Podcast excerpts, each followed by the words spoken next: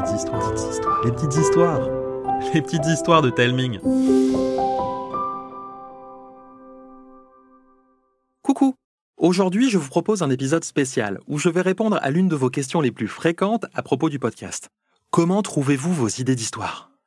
Plutôt que de répondre tout seul, j'ai demandé aux auteurs et aux autrices des petites histoires de me dire comment ils faisaient. Cécilia, l'autrice de Mon père est un chef, m'a répondu ceci.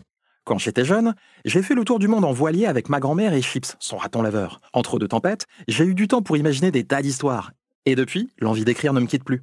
Alors, évidemment, cette histoire n'est pas vraie, mais il y a dedans des tas de choses que Cécilia aime faire, lire, écouter et regarder.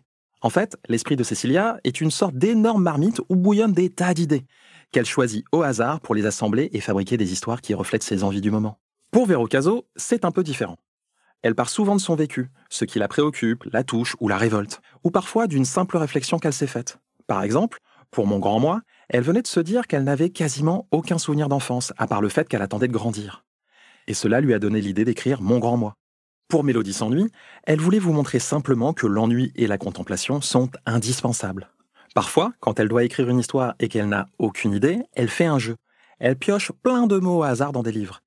Elle prend une feuille, puis répartit les mots sur trois colonnes, et ensuite trace un trait les yeux fermés.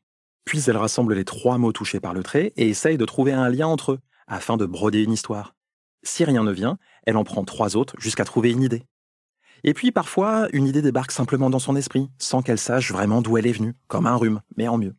Pour Andoris, les idées arrivent de plein de sources différentes, parfois d'anecdotes de sa propre enfance, comme pour Seul ou l'épreuve de la tempête. D'autres fois, comme pour la petite souris, ce sont des moments vécus en famille. Parfois, elle pense aussi à quelque chose et se dit hum, et si? pour ouvrir son imaginaire. Et si la petite souris ne passait pas Et si on pouvait tous avoir un pouvoir spécial? Etc. Mais le truc le plus fou avec Andoris, c'est qu'elle fait partie des gens qui se souviennent de leurs rêves. Et parfois, certains sont utilisables pour créer les histoires les plus inattendues.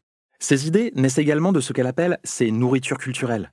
Livres, séries, films, dessins animés, une histoire peut littéralement surgir à chaque instant. Il suffit d'avoir l'esprit suffisamment ouvert pour prendre le temps de l'accueillir, en prendre soin et la développer, au lieu de la renvoyer aux quatre vents et de se concentrer sur la réalité. Pour Thomas, à qui vous devez notamment les aventures de Lila et les Salgos, les idées viennent de plusieurs manières.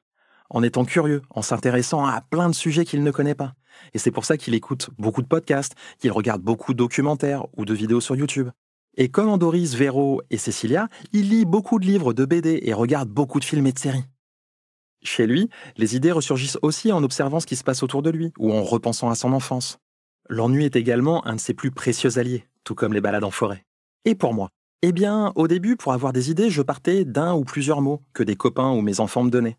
Catcher plus couture égale le fabricant de doudou.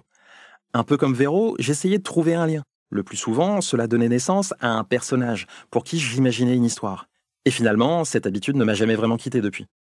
Pour la dernière série de Zélie, je me suis souvenu des 13 fantômes de Scooby-Doo, une série que j'avais adorée quand j'étais enfant et qui a fait germer l'idée des objets maléfiquement maudits. Pour un été incroyable, c'est autre chose. Je me suis souvenu des étés que je passais à jouer aux explorateurs, mais aussi des films des années 90 où des bandes d'enfants vivaient des aventures folles.